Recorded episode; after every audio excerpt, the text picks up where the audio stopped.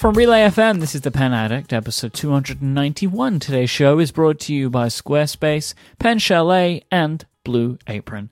My name is Myke Hurley, and I am joined by the wonderful Mr. Brad Dowdy.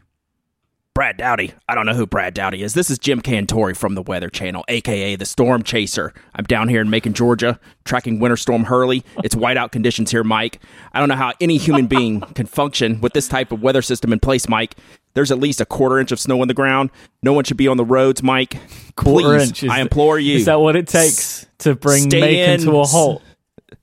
Myke, it's serious down here. I just implore you, stay in, podcast all day. This is, I, I don't know how we're going to travel back to Atlanta. You know, it is so bad. It's blizzard, whiteout conditions here, Myke. Tropical, oh, winter storm Hurley. Tropical, Tropical- storm. I'm- tropical I'm, used to being in, snowstorm. I'm used to being in hurricanes, Myke. This is this is a this is a new gig for me. These winter storms, trying to come up with these names for these winter storms is brutal. This one's called Hurley because it makes me sick, Myke. Like I'm sick to death of Mm-hmm. Macon, weird. Georgia, being It's in snow. There's no bread. There's no milk on the shelves. People are going nuts down here, Myke. I, I I'm out of here. I, I got to go find Brad so you can get this show done. Please do. Thank you, uh, person whose name I've forgotten, but they're a weather person. Yeah, Jim Cantore. He's the he's the national weather guru. And it was nice of him to, to drop in then. Yeah, yeah. He's out in my front yard. Yeah, so he just he just left. He's gonna go make snow angels right now. Enjoy that, Jim. Mhm, Uh, I hope he has a good day. So you're having some snow situations. I wouldn't call it a situation. It's more of a stupidity, but yeah, it's a situation. So I guess Macon is quite like. London in that like any snow that sticks to the ground brings everything to a halt.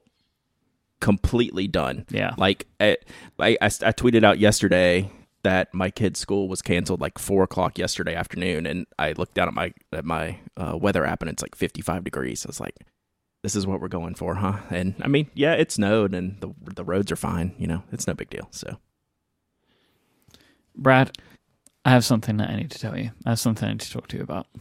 okay. I'm in love, Brad. I mean, I knew that, right? I mean, it's me, you, we go, we go way back. Brad, I'm in love with a sailor. My Bung Box pro gear is Uh-huh. like it's everything. It's just everything. It's everything to me. I love this pen just immensely. It just the the love is so strong. I uh, just I'm on. I mean, I spoke about being on a on a on a bit of a pro gear kick, but this is like just next Mhm. level. I absolutely adore this pen. Like it's it's serious. So I'm shocked, not in a that it couldn't happen way, but that it's that much of an important pin for you. It's That's the kind- that's design pretty cool. is just wonderful, and Mm-hmm. I love the feel of the grip section because it's it's cold. Yeah.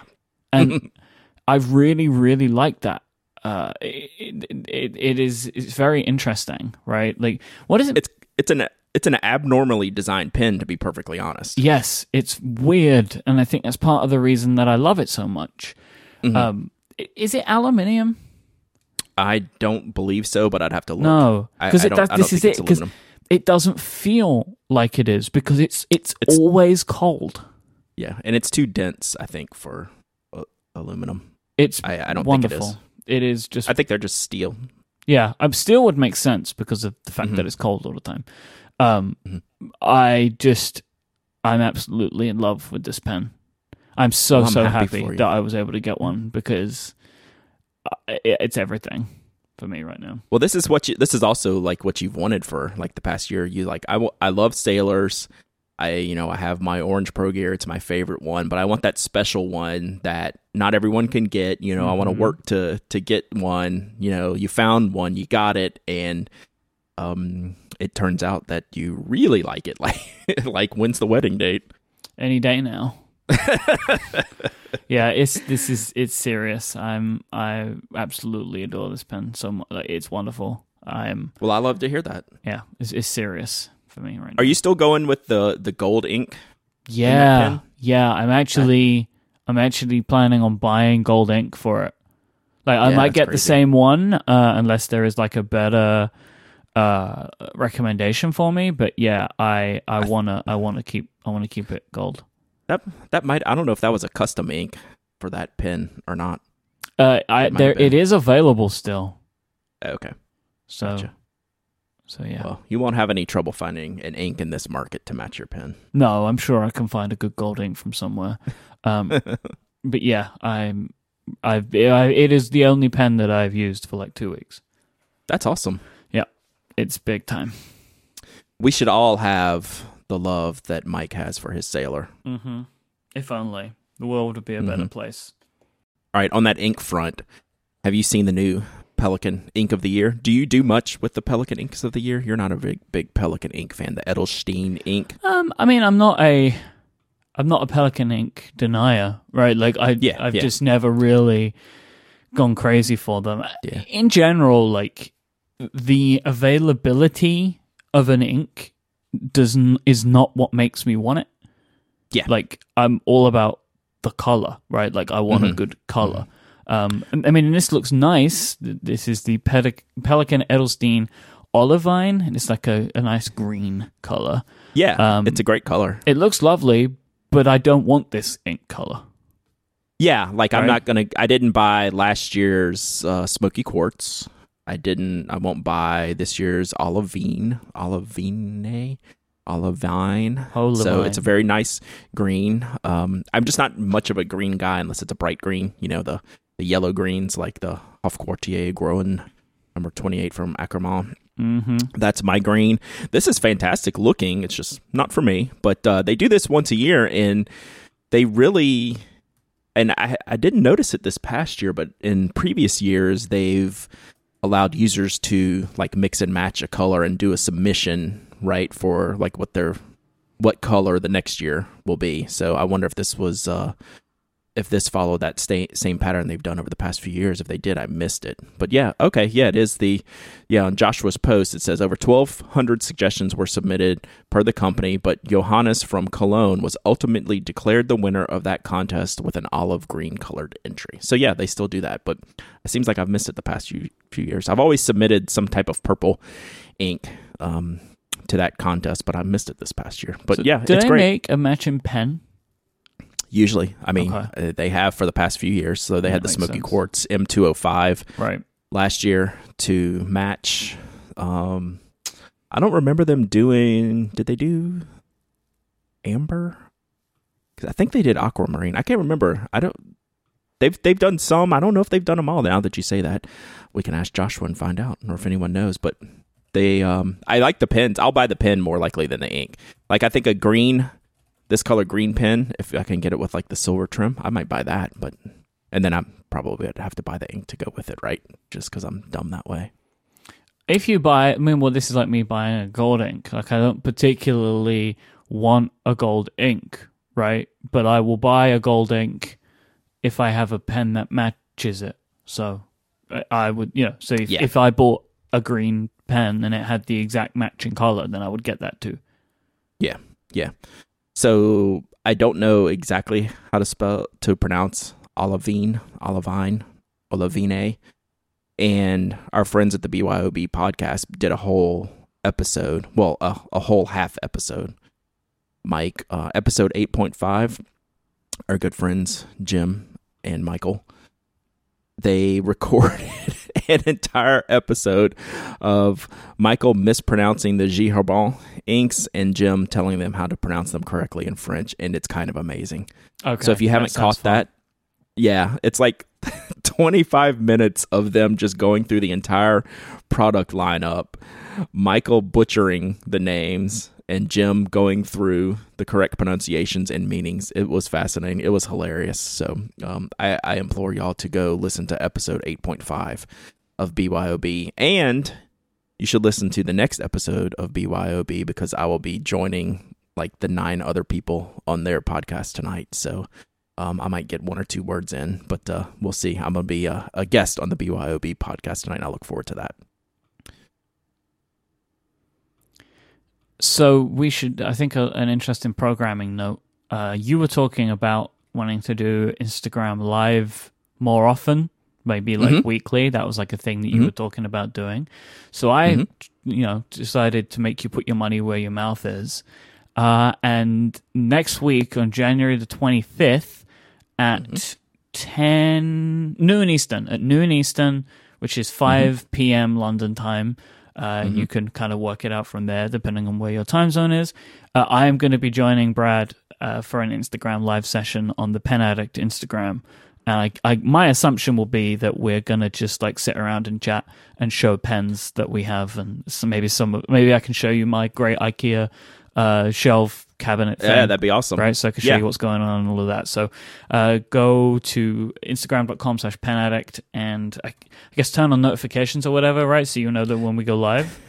yeah, Um, if they work, yeah. like none of my notif- notifications work. Well, then just be there. Be there at noon Be Eastern there. on the 25th. Uh, be there or be square, I think is what they I'll, say. s- I'll send out a reminder on Twitter. We'll we'll tweet it out, and uh, hopefully it works. Hopefully you're able to connect. Because when I tried to do this with Brian Goulet, I could never join his his feed. But uh, if not, we'll uh, we'll figure it out. So if not, I'll just uh, create the session and then talk bad about you for like a half an hour. That sounds all right to me, and I'll do the same. Mhm. But then people can just, like choose your own adventure story. That'd be great. That'd be great. And uh, uh, other programming note while we're at it, uh, for you live listeners, next week, uh, next Wednesday, we are going to record two episodes, um, and one uh, will start at 9 a.m., then 10 a.m. So move the schedule up a little bit next week, and you'll have two live episodes to listen to if you want to tune in to us. All right, today's show is brought to you by Squarespace. Use the offer code INC at checkout and you'll get 10% off your first purchase. Make your next move with Squarespace. They give you all of the tools that you need to create the website that you want for your next idea or project. With the ability to grab a unique domain name, take advantage of award winning templates, and have everything backed up with 24 7 customer support, they are the all in one platform that will let you put your next site online. You don't have to worry about installing anything or patching anything or looking out for security upgrades because Squarespace have got all of that covered. They do all of this stuff for you. It's super simple. Everything's done in the web browser. You can customize everything, add in pages, you can change the design, you can tweak the templates, whatever it is you want to do, it's all there. It's very, very simple to do. You can create online stores, you can create portfolios, you can create blogs, you can create sites for events or clubs, you can create sites for businesses. Squarespace has the tools for all of them. Their plans start at just $12 a month, but you can start a trial today with no credit card required by going to squarespace.com and you can get 10% off when you dis- when you sign up by using the offer code INC and you'll get 10% off your first purchase and also show your support for the Pen Addict. We thank Squarespace for the continued support of this show and Relay FM. Squarespace, make your next move, make your next website. there's not a lot of topics I avoid on this show, Myke, or talking about on Twitter or on my blog. This was something that we specifically decided that we weren't going to talk about when it happened, right? Yeah. Like I told you, like it was brought up to my Mhm. attention about a month ago, maybe more than that. It was more than that. And I showed it to you and I said, this is stupid. And we're not going to talk about this because I didn't want it to really get out there. But our good friends at Retro 51 sent out a tweet, what, two days ago, Monday Mhm. maybe, um, saying, Hey, Brad, did you see this on eBay? The Pen Addict Retro 51. Uh, the first model that you did last year was up for sale. And I'm like, Yeah, I saw that. And they're like, OMG, essentially. So back when I launched this year's Retro 51 with the aforementioned Michael Jacobs, the isometric, which uh, has been an awesome pen. Right at that time, one of the um, one of our listeners, uh, Mr. Gary Varner, a lot of note, y'all will know him from the community from note, formerly Notegeist, and uh, um, he sent me a, a link. He said, "Hey, did you see this?" And it was an eBay link to this Retro 51 from the original Pen Addict. I was like, "No, I haven't seen that." This was like the beginning of December. And I clicked over to it. He didn't tell me anything. He's like, "Hey, did you see this?" I was like, oh, "Okay, I'll go look. Someone's selling the original Pen Addict Retro 51 on eBay. I'll go take a look. Should be no big deal." Four hundred and fifty dollars was the listed Mm. price, and I Mm. just was my mouth just, you know, my jaw dropped, and I I couldn't believe what I was seeing, and I was like, "Well, that's dumb. No one's gonna buy that." Guess what? I bought it. No, it's not true. I- It, someone did, Yeah. unless this person like set up, you know, like a proxy and did it themselves, kind of thing, right? To like set a market. I don't know, you know, the ins and outs and what you could do. And like two or three days later, Gary sent me another text. Hey, it's sold. I was like, you gotta be kidding me. So like, I don't know what to think about this, Mike. It's like, I mean, I guess I think nothing about it. I think it's dumb. I, I can't believe someone would buy that. I guess. Yeah, I, I I, mean, don't know. my- I mean, who am I to who am I to begrudge someone what I, I guess spend their money how they want? the but person who bought it doesn't know you. Mhm. That would be my assumption, and that they are a collector and saw a rare mint in box, not even seal broken Retro 51 and bought it. But even then, I mean, I am a collector of these things, and I don't think I would pay four hundred and fifty pound for any of them. Like Retro Fifty One, you know I love you, like, and I will love you forever. But like, I think even they are aware of the fact that four hundred and fifty dollars is not worth it, right? Which is why they were mm-hmm. tweeting it to you. I can't believe somebody paid this. I mean, how many of these do you have? I think it's time for you to make a like a lucrative side business. You just start selling off all the extras. I think I just have like two. There you go. It's nine hundred dollars in your pocket. So like I don't hoard these things. Like I have my number one, like the 001, and then I think I have two random ones that I just you know stash Oh behind. boy, zero So- zero one. You should go for it. I mean, someone paid four fifty for one forty nine. No, add a zero, add a zero to that, right? Yeah. Forty five hundred. Yep, starting bid, starting bid forty five hundred. Buy it now at fifteen grand. This is Yeah. wild, Brad. This is really wild. Hey, if someone wants to put my kids through college, I'll give up 001 for forty five hundred dollars. Just get in touch. I can't. I really. I can't believe that that, that somebody purchased Yeah. that. Like that is a wild price. Like field notes editions don't go for that amount of money, right? Like this is not a thing. I, very very strange. I, I would. Okay, so here's the thing. If you are out there and you were the person that bought this, just tell us. We won't. We won't reference you on the show if you don't want to be spoken about. But like, I just want to know one if somebody actually did buy it, right? And like, there wasn't some weirdness going Right. on here. And two, like, why? Why did you buy it? Like, no judgment. I've spent obscene amounts of money, right? We all have. I just want to know. Like, I'm just interested. Like, what is it specifically about this edition that, that made you want to spend that amount of money on it? I'm just interested. mm-hmm So, on that note, still have some uh, isometric bomb pop retro 51s available in the Pen Addict shop. Buy them now. They're Keep them in the box. Flip them. Yeah. Flip them. The ri- the original one was uh, an edition of 300. This one's edition of 600. So there's still a few left.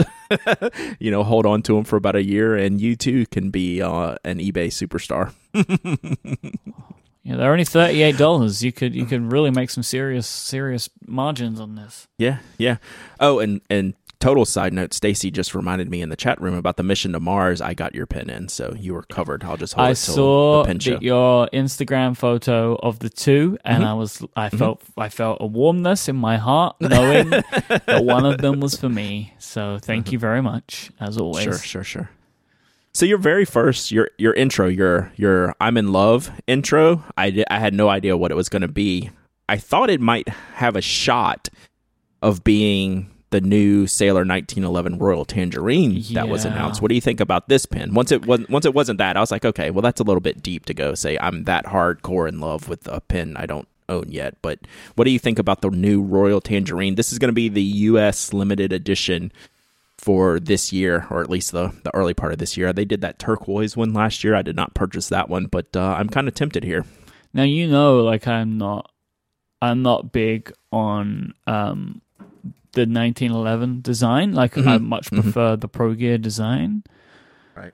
But I have put my name in for a pre-order for one of these at Pen Chalet. Now, You're this- a- I'll say I'll just give a caveat here. This will be the third time that I put my name in for a pre-order on the Pen Chalet. Remember, it, it- keen listeners will remember that I have put my name in for pre-orders for both of the Platinum 3776s, and I didn't buy mm-hmm. either of them Okay. like the time came around and I thought about it and like if they were available to purchase then I would have just bought them right but like with just a little bit of time passed I'm like ah I'll, I'll get I'll get it later. And the reason I did it with the last one is that the first one I think was the nice Lilas. Like you could still buy that. So Yeah. it whilst it was limited, it's not like Gang Rush limited. So I well, kind they, of no, they they did something weird with that one. okay. They um they did three thousand seven hundred and seventy six numbered editions and then unlimited unnumbered editions. Well, there you go. So th- that's that. There you go. So that they're they're they're a stock pen. So Yeah. my thought was, I'm gonna wait until I run into one of these, try it out, and then decide if I'm gonna buy it. Mhm. But I'm I'm I feel very confident that I will buy this this pen for two reasons. One, like just my obscene affection for sailor pens right now mm-hmm. and it looks like it's a great color. And I put my name in for a zoom nib, Oh, nice. which I and I don't have any of these, and I have tried a zoom sailor and loved it, and I know mm. that Sailor make good ones of these, and I know that this option doesn't come along very often. So if if I'm able to get one, then then I'm pretty confident I'm going to get one. More than anything, I'm very intrigued to see what this color looks like because the pictures look wild. Yeah, I, I really want to see this in person. I hope there's going to be one at the LA Pen Show. That should be around the same timing as the launch of this pin, sometime in February. Mm. And I, yeah, I, I, I want to see this pen in person to see how the the color really comes out because it's it's very bright and very orange, but not necessarily. I don't know. It's a it's I don't want to say it's like a different orange, but yeah, it's it's something I kind of need to see in person. Which size did you pre-order? So it comes in the standard and it comes in the the full size, the large one. I went standard, Mm-hmm. um, just because it's standard. I, I I don't really know if I need large. I mean, I looked at the dimensions and there isn't like a huge difference. So Well, it's it's the same as the Pro Gear and the Pro Gear Slim. The Pro Gear is considered large. The Slim is considered standard. then I'm I'm kind of happy that I went with the standard because the 1911 is bigger than the Pro Gear anyway, right? Uh, just um, lengthwise because Yeah. of the the rounded uh, Mhm. ends. So that so I'm uh, yeah, so standard works for me because uh, Mhm. the thickness isn't so much of a thing for me as it is the overall length, and I don't think I would want it to be much longer than a Pro Gear, really. Um, Yeah. So because I I think one of the reasons that I love these pens is I, I love the form factor, I, I love the size. Uh, so yeah, I'm I'm happy with my option for a standard. So when I saw this picture, I retweeted it. I think from Anderson Pens, and I was just like sold. Yeah. like I'm gonna buy it. And like you, it's like, well, that initial like, you know, FOMO thing happens, and it's like, oh, I gotta have this. It's orange. It's rhodium trim. It's kind of perfect. It's like everything I would want in a pen. And then you like, you know, get away from it from a day or two, and you're like, well, do I need this pen? and it's come up. I've made a couple of comments in in various places where I'm going to try attempt plan on not spending like a lot of high end dollars on pens. And I got a tweet from my friend Twitless Dan. He said, Would this count as high end for you, Brad? And I've actually had that question come up a couple of times based on on my comment, and I've never given like a full answer to that because it's too long to put into a tweet. But and this is one of the and this is one of those questions that it's diff everyone's answer is different right this is like just for me specifically and you know some people you know five dollars might be a high end pen and that's cool. And there's a lot of awesome pens in that price range. Some people it might be two thousand dollars you know and that's cool too. There's lots of crazy pens you can get in that range. So to put a number on it for me what do i consider high end or what is my limit? Or where am I comfortable like just buying a pen without necessarily crazy amounts of thought or insane budgeting or things like that. And I think it's right in the $300 range. I think that's like I start to get uncomfortable over $300 and that's a lot of dang money as it is.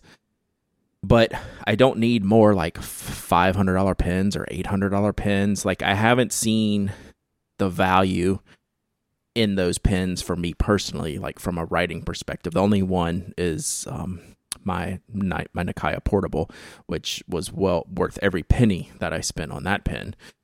But I've started to become uncomfortable in the higher end range because I don't think I'm getting that much difference in enjoyment spending $800 on a pen than spending $250 on a pen, right? So that's just for me personally. That's kind of where I'm at right now. I see so many great pens in like in the two to three hundred dollar range, or the hundred fifty dollar range, or the hundred dollar range. Um, lots of custom materials, lots of good stuff from big manufacturers. That's a really good quality, sweet spot type of range where companies you'll see like Sailor, like we just talked about, will do something special right around that range. I don't want to spend six hundred dollars you know, but I would consider spending $300. And, you know, that's just my personal take right now. I look at my pen collection as it currently stands and I don't use my most expensive pens as much as I use some pens that are, you know, more in the 100 to 300 dollar range. Those are like my favorite pens, so I should focus on that. So that's kind of what my mental math looks like for me personally. So, you know, we'll see. I think the only thing this year that could break me from this comment is seeing what Pilot does with their anniversary. Like, I'm a hardcore Pilot fan. They could do some crazy stuff for their anniversary year, and I might, you know, we'll see. that if if anyone can break me, it, it would be Pilot. So yeah, I'm trying. I'm, to, sure. I'm trying to keep my hype in check on that one. Mm-hmm. Um, mm-hmm. I I my high end value, I think, mm-hmm. is 400, is mm-hmm. what I consider to be like high end. I mm-hmm. start mm-hmm. questioning at like severely questioning at 200. That's where I'm like, mm, what do I, you know, like that mid range yeah. between like two and what four. am I really getting? That's where I really start to think about it. But I'm I'm still likely to make purchases in that range. 400 mm-hmm. is where it's like maybe once every year or two right? Would I buy like a single pen for that for more than that amount of money? Like I really have not purchased many pens over like 300. Mm-hmm. Um, so yeah, I, I, have to really sit and think. I feel like in the last year or two, uh, kind of my typical average purchase is like 250. Like because that's yeah. just what I'm buying now. It's fewer but but grander. Um, and yeah. so like the 250 to 300 range is kind of where most of my purchases seem to be falling these days. Yeah, I think I hit the peak dollar amount towards the end of last year. I was like spending too much on pens that, you know, may not get as much use as some other pens I enjoy that are, you know, a third of the price, things like that. So I've really tried to kind of think about those types of things more this year. But then you walk into a pen show and you're like, ah, so that's what I'm, I'm trying to avoid. Yeah, it's very easy to to get that feeling when you walk into a show. Yep. You know, uh, like two days ago, I was just I was poking around on a couple of websites and I was looking at some inks and stuff, and then I just went. I just started looking at the King of Pen again. Yeah, I, I think I'm going to buy one of those this year. That one's been absolutely worth it for me. Yeah, that was. Yeah, I think that was a very expensive pen. I think that, that is going to be my I think that's going to be my big purchase uh, pen wise this year. I, I think will mm-hmm. be a Sailor King of Pen. Uh, I'm going to put off the Nakaya again, and I'm totally yeah. cool with doing that. Uh, mm-hmm. I really like. I have just this feeling of like reaching the logical end, right? Like of of like the maximum, like the furthest I can go, and mm-hmm. it feels like a Nakaya. So I'm totally cool with putting it off right? Like yeah. because it, it, it is like the logical maximum of where I'm willing to go value wise and also just like quality wise, right? Like just reaching that level is like that that is a, a an end point. Not that I would, you know, not that I'm saying I'm stopped buying pens at that stage, but like it feels like the the the end of how far I'll go down the line, and then it's kind mm-hmm. of just bouncing back and forward. Um, so I'm I'm cool with with putting it off again, but uh, yep, purely because like I love Nakayas. They're beautiful. They're they're wonderful things to use. I have I can't remember the last time I was so excited when I actually tried a pen than I was mm-hmm. with the King of Pen at DC. Like, Yeah. I had, I mean, this is wild. I don't know if anybody can sympathize with this, but I had like goosebumps when I was using it because it was just so perfect. It was just so perfect. Like, I couldn't believe how well that pen fit me, like in every sense. Um, so that's probably going to be my my big purchase this year, and I'm going to wait for a pen show because there's no way I'm buying a pen like that online. Like, just no way. Yeah. no way. Right. Good move. So yeah, you know, this is something we'll talk about throughout the year and you know, it's uh it's a good place to be. I mean, shoot, I I I would like to spend less on fountain pens. I've kind of hit that peak where like I've got like all the things I've wanted that I've found very very enjoyable and I I think buying something in that higher end right now would just be to buy it, not to like totally love it. So I I want to I want to see what happens. So yeah, I think I'm I'm pretty confident in you know how I feel about making these purchases. All right, so going back to those Sailor 1911s for a moment, there is a place you can pre-order them right now and get a great uh, get a great price on them, and that is Pen Chalet, who is sponsoring this week's show. Pen Chalet have great pens from all of the companies that you're used to dealing with, right? Like Pelikan, Lamy, Pilot, Namiki, of course, Sailor, Kaweco, Monteverde, and they're an authorized dealer of all of them. Pen Chalet believe in customer satisfaction, which is why they offer fast and reliable customer service. It's why they have free shipping on orders of over $50 in the United States and also great rates for shipping overseas. They have a 100% satisfaction guarantee. This is what Pen Chalet is all about. They only offer the highest quality products, and not only do they have every type of writing instrument you could conceive of, they also have a bunch of different accessories as well. They're always running special discounts and sales. There's always new stuff going on to Pen Chalet, and you can always get yourself a good deal because you listen to this show. So if you go to penchalet.com, that's P E N C H A L E T.com, and click the podcast link at the top of the website, you want to enter the password Pen Addict. That is where you will get your hands on a 10% code that you can use on absolutely anything at the Pen Chalet, and also this week's offer. So again, can't talk about prices on this one, but there are some uh, Lamy gift packs available. So Safari or AL Star fountain pens, and they will come with either notebooks or ink and converters. So Ron has some like packs that he's selling right now, some Lamies. Uh, you should go take a look at them because the deals are good. Yeah, I don't know that you'd call it selling. I think he's pretty much giving them away. So Okay. you should go, you should go look at this. The the prices as as Ron is wont to do. These are ridiculous prices on actually some limited edition colors that were that are not part of the regular lineup. So th- this is this is really good. So this is some good Yeah. pricing, some good mm. sets. Yep. There's some there's some absolutely great deals there right now, so you can go and get it. It's great for starting a new year, getting yourself a nice little kit, or maybe for somebody else in your life. So that's penchalet.com. Click the podcast link at the top of the website enter the password Pen Addict to get your hands on all of those offers. Our thanks to Pen Chalet for their continued support of this show and Relay FM. All right, so I've I'm pretty sure we've talked about this at least once in the past, but it might be like all the way back in the double digits of the show because I kind of remember this. The topic came up again. I think it was an email from a listener said, "Would you make your own handwriting font?" And they were talking about my handwriting and they would love to see a font in my handwriting. And I've gone through trying to make a font from my handwriting and as far as I've gotten a big pad of paper, sat down, really focused on what my I wanted my letters to look like, sent them, you know, I forget who I even sent them to.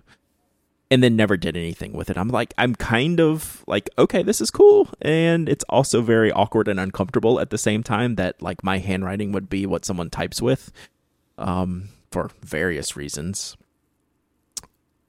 do you think about i mean would you ever do this like do you have any No. reason to want this My hand, no one Do wants you- my handwriting. Like, I know it's like an off joke of the show that I don't have good handwriting, but I don't. Like, I don't even want it. well right, right but like could you see like someone doing this like our friend mike Rohde did like had a really good use for his right he's this um wrote the sketchnote handbook and then he created a sketchnote typeface from his handwriting to use in the book that's a cool use of digitizing your handwriting, I would feel like really awkward unless I had some kind of use for that. Um, especially to let other people use my handwriting. That's uh, interesting to me. Like I can't quite put my head around it. Um, I I get that you know it can kind of look cool from time to time, and sometimes my handwriting looks really awesome. I think most of the time now it, it needs a lot of work, but I just find the concept of it a little bit weird and I don't know if I could ever get past that to ever do that for myself. So, or much less like share it out with the world. So, I get the idea. I know that it's a thing, but I'm not sure I want to uh, to go there with my with my own handwriting. Yours would yeah. be a, a, contender though, because you do have an interesting and kind of unique uh, style. I think so. Yeah, I'd have to work a month or two to kind of clean it up, but um, yeah, like I could see it I just don't know that I'm comfortable like making that happen. I don't know. It's a weird thing, you know. Then you know, next week I'll have my own digitized handwriting. so you never know. You never know. An article that got shared around a lot this week in the stationary world was from a site that I follow regularly, Creative Boom. They do some really cool stuff. 22 awesome online shops for stationary addicts. When you clicked over to this link, Myke, what were your initial thoughts? there are some cool ones on here. Like there's some people mm-hmm. that we frequent and know, uh, and mm-hmm. I'm happy to see that. Right, so like the mm-hmm. stationer. And uh, Present and Correct, which is awesome, and CW pencils. So there are some there are some great ones on there, but there's some weird uh, inclusions. So again, another one that I like, the Journal Shop. I've shopped from them. Um, I actually got a bunch of field notes from them, like rare field notes. Mm. Like they were holding on to a couple. But then they've got stuff like Paper Chase on here, which is like a a really big, like just like a huge high street brand. Like yeah. to the point where I'm like, I'm not 100% sure why you're including them on this list when you're like, you've got CW pencil on here. It's like, mm-hmm. you've, you've got, you've picked these really interesting ones from across the world, but mm-hmm. then include like a high street brand. It's like a peculiar, it's like a peculiar mix here. It, it almost feels like somebody were like, you have to find this amount and then right. they went and found that amount. Yeah, I was looking for the word. I, I'm I'm with you. I think peculiar is the right word, right? So you know, I haven't heard of you know eighty percent of these shops, which is fine, but it's because there's a wider definition of stationery than what we mm-hmm. normally dabble in, yep. right? So this has like greeting cards, right? And which is totally fine. Like that's cool, but like it's got a lot of stores on there for that type of, you know, get your invitations printed type of stores. Like Present and Correct is one of my favorite shops to like go look at cool stuff. They do some really neat stuff. How CW pencils isn't like second on this list, I don't know, if not first but it's just a, it's kind of a weird list. It's definitely UK based, which is cool. Um, I I don't know. It's like throw cult. This is an online shops, right? This isn't a physical shops. Twenty two awesome online shops. Why isn't Cult Pens like number three? You know, or Jet Pens? You know, for like crazy unique stuff. So, but I mean, it's just a perspective thing. Like, I know our perspective is jaded to all the brands and companies we love, but I thought it could be better. But I did learn and remind myself of some companies like Mark and Fold. Like, I want to, I've, they've always been on my list to order something from. They make really neat uh, notebooks. This is a good list to go check out. It's a, it's peculiar. Yeah, it's good. It, this is a good, good, list. It's good to exist because there are some bigger and smaller companies that deserve this mm-hmm. attention. But it's it, I just find it strange to see some inclusions on here that it kind of colors the list in a weird way. But it is great, and I'm happy. Yeah. I'm always happy to see this stuff because yeah, I uh, love seeing Caroline and I love seeing Tessa on there. It was yep. awesome. So so now I'll make myself a note. I'm gonna do 23 awesome online shops for stationary Myke. Stick it to the creative boom people. What do you, you think? Show them. You show them, Brad. yeah, that's not gonna happen. um, I had a weird listen to a podcast that I love, a weird thought from a podcast that I love, that probably out of all of our listeners, I'd say probably one other person might listen to this podcast. So it's actually called the PosCast, which I'm sure drives you absolutely insane, the naming. Um, But it's for a reason. no, that It's because, for a reason. because there's a clear reason. There's a joke. Yeah. Yeah. So it's with Joe Posnanski. So that's where the podcast come from. And Joe is a sports writer I've followed for years for his baseball writing. And with a gentleman named Michael Schur. Are you familiar with Michael Schur, Michael? Mm-mm. Before I linked it. I'm not sure about Michael Schur. Not sure. So he is well known. He first got his break writing for The Office, the US version of The Office. And then he is the oh. creator, the writer of Parks and Rec. Oh, okay. Um, Interesting. and the good the good place which is a new show so he's a big big writer in the um in the in the hollywoods so uh he's you know a, a behind the scenes guy but he's created a bunch of big Brad. My, It's tragic. gosh. Yeah. I, there is So- like no way There's to link nowhere- to the specific No. episode. I i tried so hard. My gosh, it's horrible. And they don't care. Like they don't care. They just want to get online and talk. So they're two guys that you know or have a lot of similar interests. And it's mostly about sports and then like michael's writing. So but i listen to it because i love it. They have talk a lot of baseball. They have some baseball players on that are as regular guests that i enjoy. So it's just a fun listen for me. And then every episode they do a draft of something you know, one of the most recent ones was something you're familiar with. They did a draft of Christmas songs. Okay. And they they just had me rolling. You know, I was crying. They had other guests on and it's just hilarious. So, this week's episode, they did a draft of the top office supplies.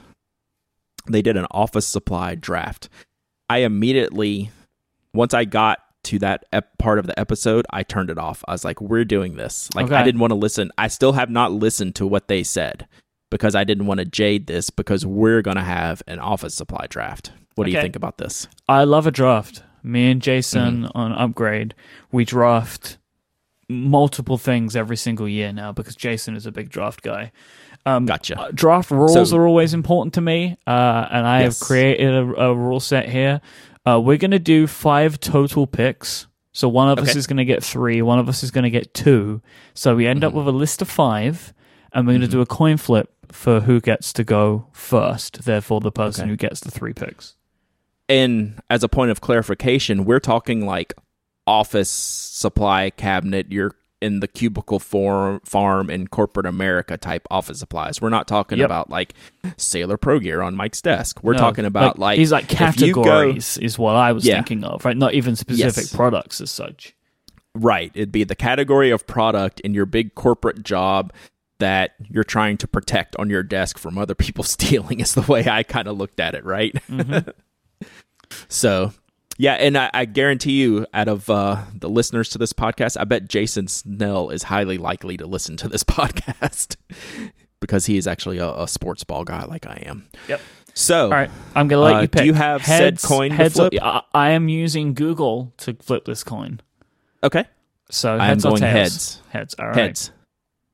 Flipping heads. So you get to go first. All right. So, So that means I get three picks. Yep. So for my number one pick in the office supply draft, Brad Dowdy chooses the stapler. Oh, nice pick. That's a good pick. So my reasoning behind stapler at number one is everyone is always looking for a stapler in your office. They're very expensive. You know, it's a more pricey item in the office. It's more personal to people. Like if people steal that or try to make off with it, you're gonna there's it's gonna be a big Yep. deal if if your stapler goes missing. Because it's harder to get a new one. Yeah, because Pens they're everywhere, right? In the office. Pens are everywhere, papers everywhere. I think the stapler is the most important office supply in like your general office environment just from a value perspective. I think it's, you know, there's some cost to it. I even when I was had my corporate job, I brought my own stapler. That's how Mm. important that item was to me. um, I had a personal stapler, and like I would I would have to hide it in my desk. Like that's not one of those things you keep out on the desk because it was a nice stapler, and you know you're always copying things and printing things off, and you know you need some way to bind them. So I just I. I, I think stapler is the clear number one choice in the in the draft of office supplies. Uh, Stapler is very good. Stapler was on my list. It, didn't rank as Mm-hmm. highly, but I didn't think of it in the way that you did. So I'm Mm-hmm. rearranging my personal list, and I'm going my my pick, my number, so the number two pick, is something that is not rare because of the cost. It's just Mm-hmm. rare because people don't tend to have them, but everybody wants them when they're around, and that Mm-hmm. is highlighters. Ah, that's a great pick. I mean, for an office, yeah, you got to like right. oh man i just burned through highlighters in the marketing job because i don't know why this is but the only effective way to like read long form copy is to print it you got to print it and then you can highlight it up and what i do today is if i have long form copy i turn it into a pdf and i bring it into a notes app and i sit with my apple pencil and i highlight stuff there is just something about that idea of like sitting with it and marking on it that you're more able to kind of like pick things out. So when I was before I'd send an e- email communication or whatever, or I was looking over copy from the advertising agency, I'd print it out, I'd highlight it up, I'd scribble all over it. So highlighters, number two. I think very highly of the highlighter. I in my own personal top five, I had highlighter listed. So this is a this is a good pick, and you know you actually s- stole one from me there. So pick number three in the office supply draft. Brad Dowdy selects the post-it note. Ooh, you took it I think. I think it's an absolute mandatory office stationary item to have. It's the only way anything gets done. it's post-it you notes. they're all over your desk they're Yep. all over your monitor you scratch a note you take it over to your friend's desk um, you know you leave your manager a note when he's on his three hour martini lunch when he comes back hey come see me that you know it's not an email or a text it's a post-it on his keyboard right Mm-hmm. um, i think you know post-its and secondary to that you know it's yellow post-it but I think like pink post-it, I mean that's that's very highly sought after in the office environment. If you have pink post-its, you Yep. know when the office supply cabinet's getting filled or you know the person making the purchases so you can get something besides standard basic yellow post-its. So uh, I think uh, that's that's a mandatory must-have item in the office.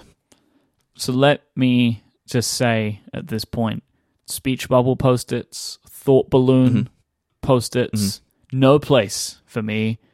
I have no desire. All I want is a square, maybe the big rectangle ones, Mm. but like I just want a, a post it note that has straight sides and four corners. Like that's all. That's all I ever want from a post-it note. Yeah, we don't need the Japanese scenery laser cut post it that's Like- been making the rounds on Twitter and like on Mhm. Reddit. I saw on Reddit this thing had like 80,000 upvotes. It's amazing. Not Alright, at the office. Let me tell you, I looked at this right, and all You know what I'm I talking could about. see, yeah, all I could see was the im like the impracticalness of it all. because Right. as some of these post-it note things are, I mean, how, how am I going to find this? I mean, it's got to be in my mentions somewhere. I need to find the Yeah, link so I can put it in the show notes. We'll link it in the show notes. But as I was like looking looking over it, it's like all I can see the whole time is like, well, every time you get further down, you have less of a post-it note because Mm-hmm. like the building that is being like chunked out of the post-it note block is just Right. taking away from the the post-it note that you have. It's they're very Yeah. beautiful but not usable. Plus, how much does that thing cost? Like, I have no idea. Like a- I never looked that far. be- I mean, I looked at it. and It's was got to be like, it's got to be like twenty dollars or something like that, I, right? I figured that's I would. I think I would quite like one, but purely as just a thing to just pull all the post-it notes off, like not to actually use, but just oh, like I would to, empty it out know? immediately. Yeah, like because I don't want I to would wait. just flick. Yeah, no, I would just flip through the whole thing with my thumb and then rip it all out to make the scene, then have a Mhm. stack of paper. Mm-hmm. Yeah.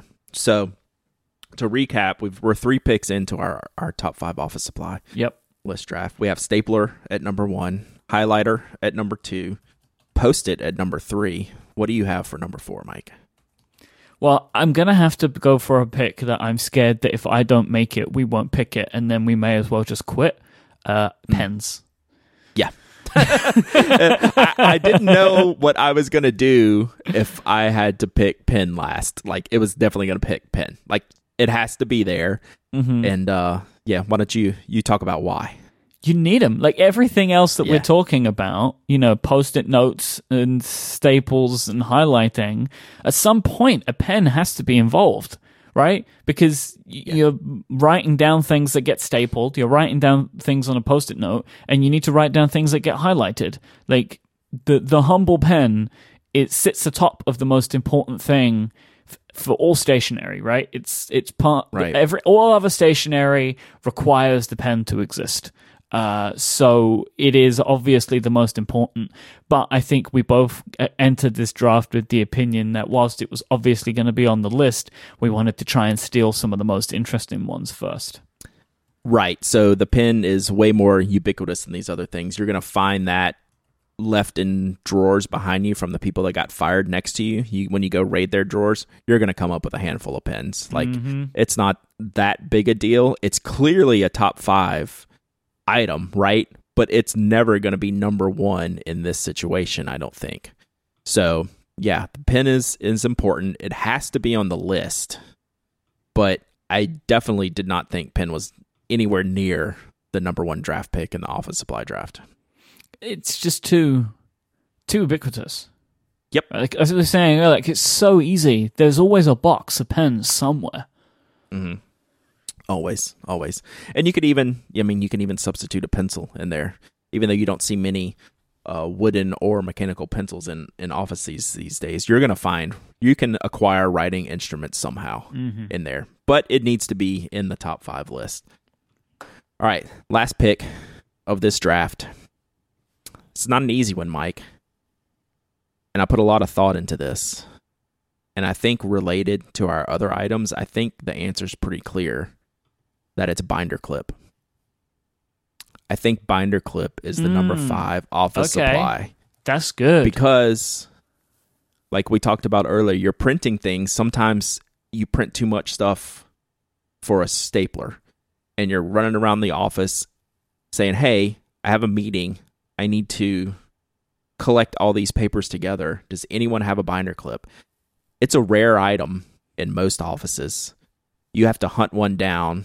You hoard them if you get them and there's all different sizes you can use but mostly i'm talking about the big ones. Like anything you can't staple through size i think is is binder clip area. You know i think it's more important than the paper clip. Paper the staple can substitute for the paper clip the staple cannot substitute for the binder clip in many situations and you know the binder clip helps facilitate using your post-it through the document, your highlighter, your pen. Um, I think it's uh, I think it has to be on the top five list, Myke. I 100% agree. That is, I didn't Mm. even think about it, but I used to use these constantly, right? Like something's Oh, got to yeah. keep those sheets of paper together. Mm-hmm. That's So, a good. That was a I- good idea, Brad. I like that.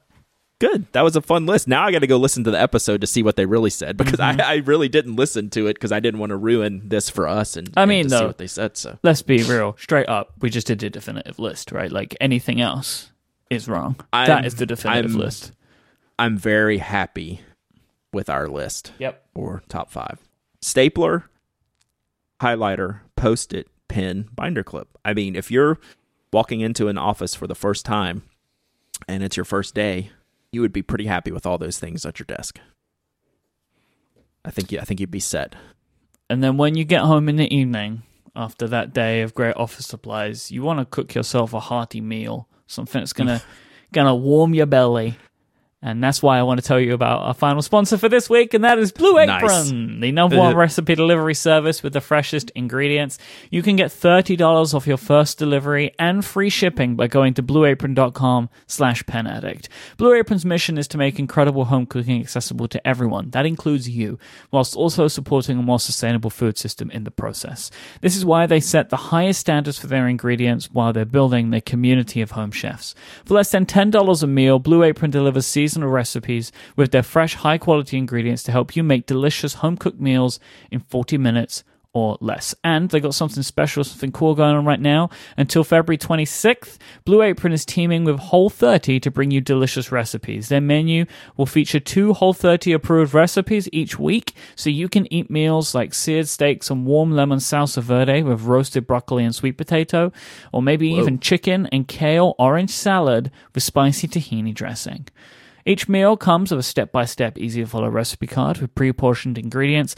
Blue Apron ship to you the exact amount of each ingredient required for a recipe, meaning that they're reducing food waste, but also doing my favorite thing, meaning that you get all the ingredients you need. So when you're cooking a recipe, you're not halfway through and like, gosh darn it, I don't have any garlic. And then you have to either forget the garlic or run to the store and get the garlic. But then you only need one bulb of garlic, so the rest, like one little, uh, what is it called? Not bulb, uh, clove? Clove. One clove. Thank you, Brad. You only need one clove of garlic, so then you have like six other cloves of garlic sitting in a bulb in your cupboard for like six months.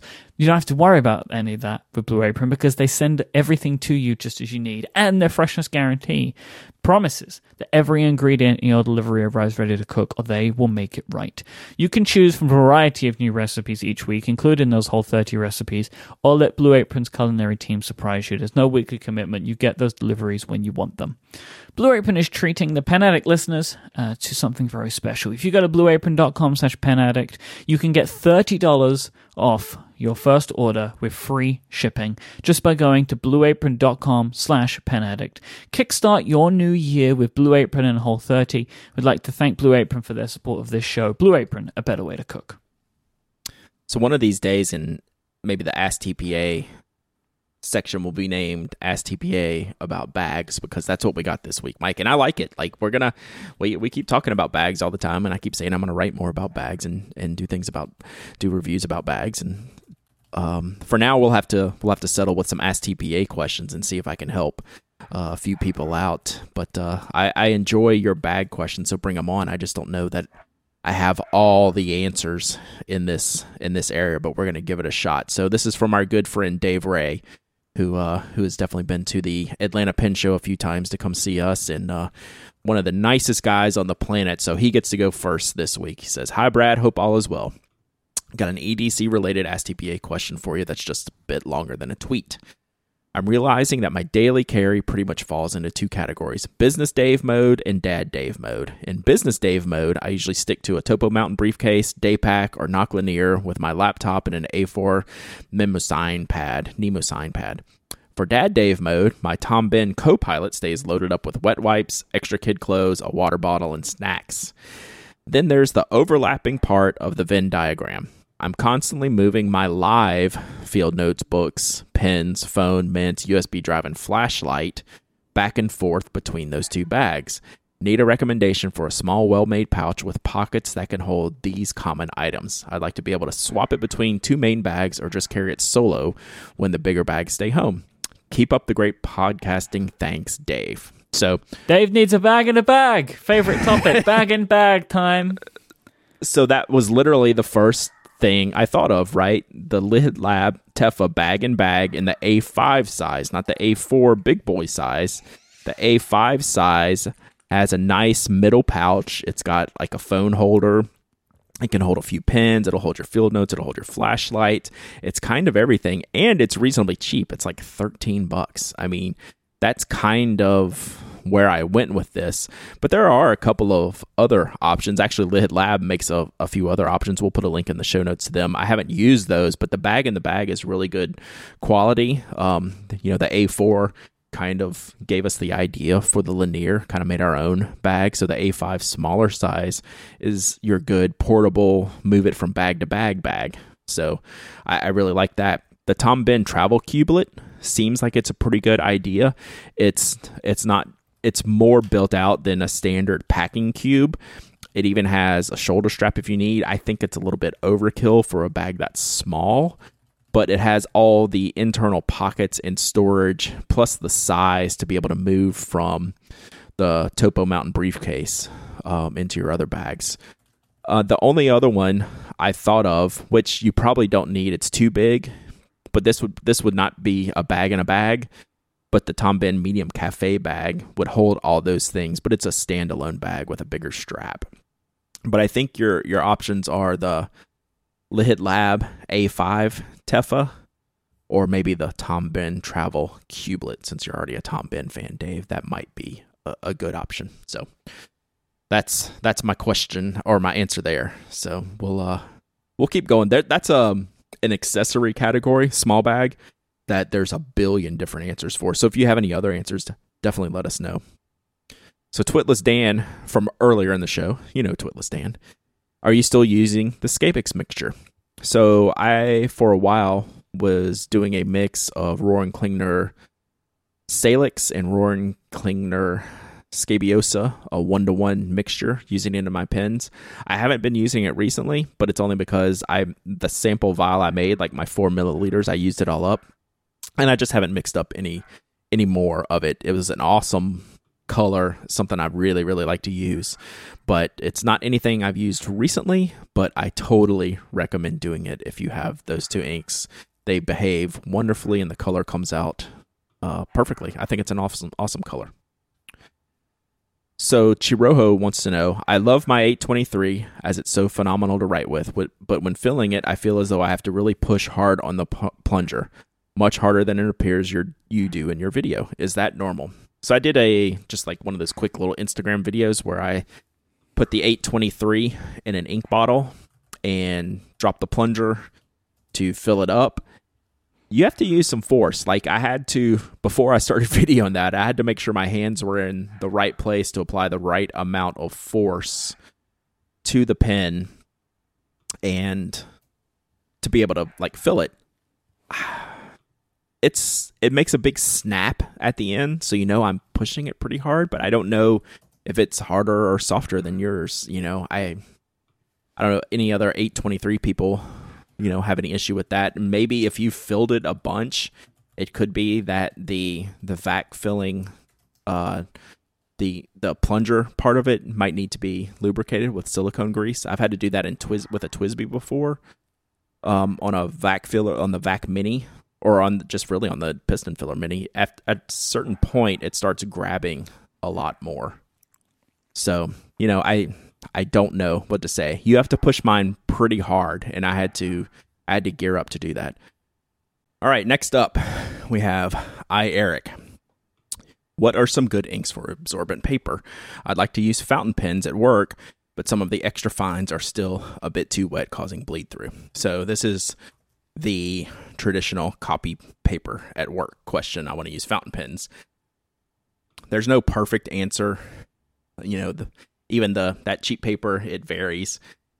You can look at the Noodler's Bernanke series, the quick drying stuff, the Noodler's X Feather, which kind of is made to work around these things, but you're kind of stuck with blue and black. You know, there's no great colors necessarily to to have for that.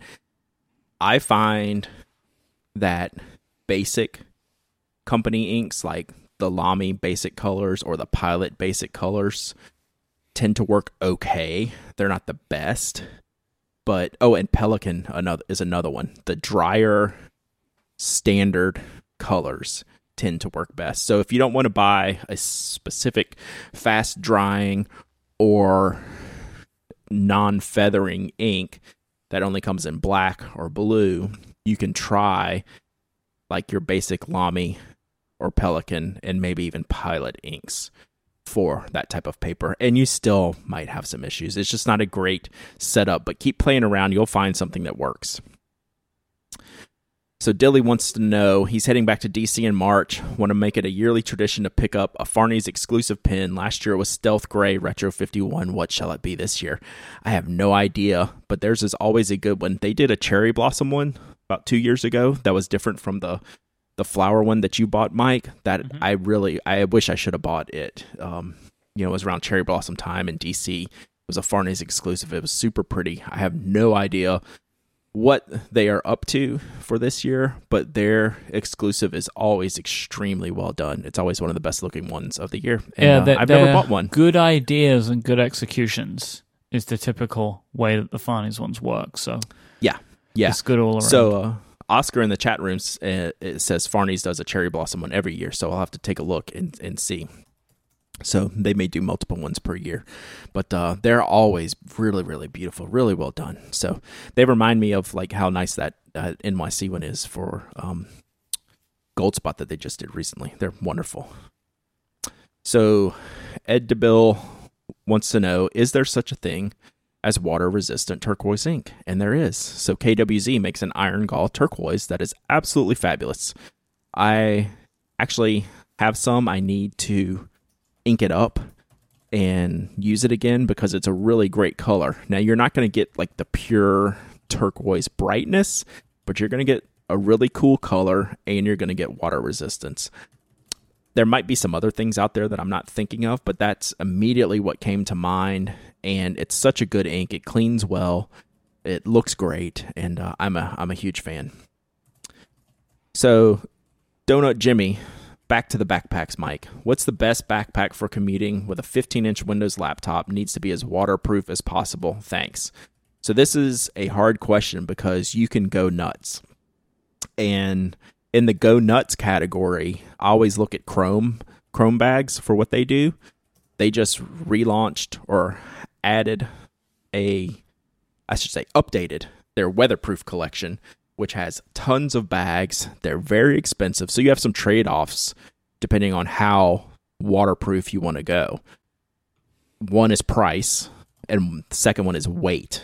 So, waterproof, if you want like one of the big boy chrome bags that is waterproof, they are really heavy and really expensive, but they're at the bomb proof type level of bag, right? I mean, it's a high end bag. It's very expensive. It's very heavy, but it will meet your goals. Hmm. Now, if you need a bag that can take getting wet, but not necessarily sit out in the rain for hours, you know, the regular Tom Bihn stuff, they use um, they use waterproof zippers on a lot of their bags. You'll just have to check and see which ones.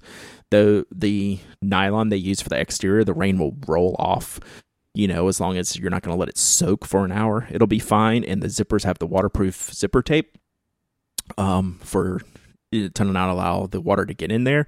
So that's your more moderate level of weatherproofness. But if you want something like ultra serious intense, Chrome is made for that. Their uh, their weatherproof collection. I've I actually had one of their weatherproof bags years and years and years ago. I had to get rid of it because it was so heavy, but it was a big, awesome, bomb proof type bag. And it was fantastic. Um, and, the, and I think their designs are, are really great. So, this next question I really wanted to tackle, and I thought about holding it for a topic for another time, but maybe we can just expand on it. So, Mountain of Ink, so Kelly does a wonderful job job on her blog doing ink reviews, she says, As a blogger, how do you deal with internet trolls without getting discouraged? It's hard to answer that question directly, other than saying, you know, you can't let it get to you, but that's like too too easy to say, right? So I've found that just embracing the positivity of the community and brushing those people off is kind of the best way to go. You know, I'm fortunate to be in the situation that I'm in where I'm a white male and I don't have to deal with some of the crap that you know the females or the people of color or the yeah. LGBT have to deal with. Yeah, being and, being a white man and having a creative work, you're typically just criticized for the quality of the work that you do. Mm-hmm. Right? Like that is the, the the criticism that tends to be levied your way if you're anything other than a white man, then people are effectively criticizing every single aspect of your life. So right. we we do come from a privileged position in that people tend to be just criticizing what we do or like anything Mm. about us tends to be very limited to either like I don't like you or I Right. you know like not so much just like horrific threats and no one ever no one's ever threatened me right like I don't get anything like that and I'm pretty sure it's the same for you so just wanted Mhm. to say that like we can talk about this but like understand that we are coming from a position where the Yep. kind of criticisms and trolling that we get is extremely light compared to uh, some other people in the world. Yeah. Yeah, so I mean, I try my best. I almost never respond to any of that. You know, I'll get called names from time to time, and I like literally just scroll on or delete the email and just be done with it and just understand that the community as a whole has your back, right? Like, we're all in this together. We all want to see like the beauty and awesomeness of the community. And Kelly is one of my favorite bloggers um, right now. If you can tell by some of the things I write about her work and refill on the weekends, like I'm always fawning over her reviews. So, you know, I, I'm happy to to talk about this, and you know, we can talk about it individually, talk about it offline, and just know that the community is really here for everyone in a very supportive, helpful way, and that anyone who's only interested in causing trouble, they'll be gone before you know it. And hopefully, you know, um, it doesn't get too serious. But um, yeah, I, this is a it's a tough topic for sure. And we should put in. We talked about it a little bit with Aziza on the greatest titled podcast um, in in the history of of our show, Tahitian Black Lip Oyster. I will never forget that. I don't remember the episode number. I'm thinking 194, but uh, if I got all that right, it'd be amazing. Go listen to that uh, episode with Aziza because we You're very oh, close. I was close. I was close. So, um, listen to that episode. We covered this a little bit with Mhm. her because uh, I know she gets she gets a lot of hate thrown her way, and it's just unfair and it it's ridiculous that uh, people don't have uh, a better life than to than to be annoying on the internet. So, I'll say just Just know that we're there me, for you. For me personally, um, it mostly doesn't affect me for longer than the period of time that I think about it. Uh, Hmm. This stuff tends not to stick in my craw for too long. Um, and the ones that do, uh, like when there's like that nugget of truth, right? They're the ones Mhm. that kind of that keep in you keep stuck in your brain. Uh, I it comes with the territory, basically. Like mhm. if you're gonna Mhm. if you're gonna attempt to do something which is in public, this is just part of what comes along with it. Like this is just how it is, Yeah. and then just the way that you decide to deal with it is whatever works for you. Some people want to fight, some people don't want to fight. Uh, some people are like me, where I kind of sit in the middle, where sometimes I'll fight, but most of the time I won't. It's kind of how it tends. sometimes to. I'll sometimes I'll mock. Um, that's not healthy either. I tend to avoid now, like zero confrontation. That's my uh, Yeah. that's my twenty eight. I understand that. I totally understand that, but I don't necessarily subscribe to it myself because there are just times where it's too difficult not to say something. Yeah, individual cases. But basically, every single time they never work out the way you want them to. Every time Yeah, yeah. that you rise Yeah, to no. it, it just never goes the way you want. No, and then you have to think about it more. So I try to get past it. But uh, yeah, it's a great topic and something we could explore more for sure. All right, last one. Sister T says the first pin show of the year is in the books and everyone is ready for more. If you could organize your own pin show, what would you do differently? What is missing that you'd have in yours? So I kind of replied. This was came in the Slack channel, and I I uh, kind of replied a little bit that the um, BYOB podcast talked about this uh, an episode or two ago, where they basically relayed what they would like to see as a pin con more than a pin show.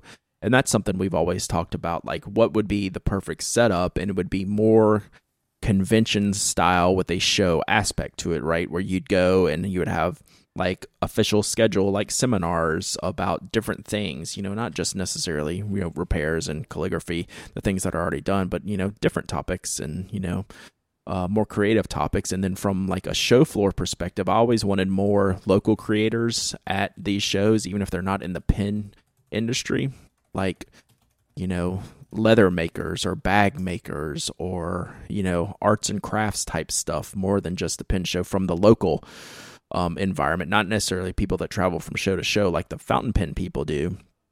but more like if you're in Atlanta, you grab some local, like we know some bag makers, we know some artists. I would love to see a more local spin in each of these shows to show off, you know, the art and creativity and the the makers of that particular area. So, you know, I think uh those are the kind of things I'd look at. It's super hard to get all that stuff off the ground. You know, I've looked at it for years and you know, I'd love to have to make like the dream show one day and you know, maybe it'll happen, you know, maybe it'll maybe it'll come through, but uh yeah, I think we could do something uh, a little bit different, but I I generally you know, like the shows that we have now in the fact that we can go to some place and hang out with some of our friends and kind of make it our own. Um, that's my favorite part of the current shows, and you know, maybe we can work on the dream show uh, setting as the years go on. All right, if you want to find show notes for this week, go to relay.fm slash penaddict slash 291. Thanks again to our fine sponsors, the great people at Squarespace, Pen Chalet, and Blue Apron for their support of this week's episode. If you want to find Brad online, uh, go and follow him on Instagram. He's Pen Addict on Instagram, so you can uh, play along with us next week. Uh, mm-hmm. Brad is over at penaddict.com and Nock Co. Uh, this show is part of Relay FM. If you only listen to the Pen Addict, go to relay.fm slash shows and take a look at some of the other shows that we have because I bet there might be something in there that would still be of interest to you. We have lots and lots of varied, wonderful content at Relay FM. So I all the great shows. All the great shows is what they say. Um, we'll be back next week. Um, until then, thanks so much for listening. Goodbye. Say goodbye, Brad. Goodbye, Brad.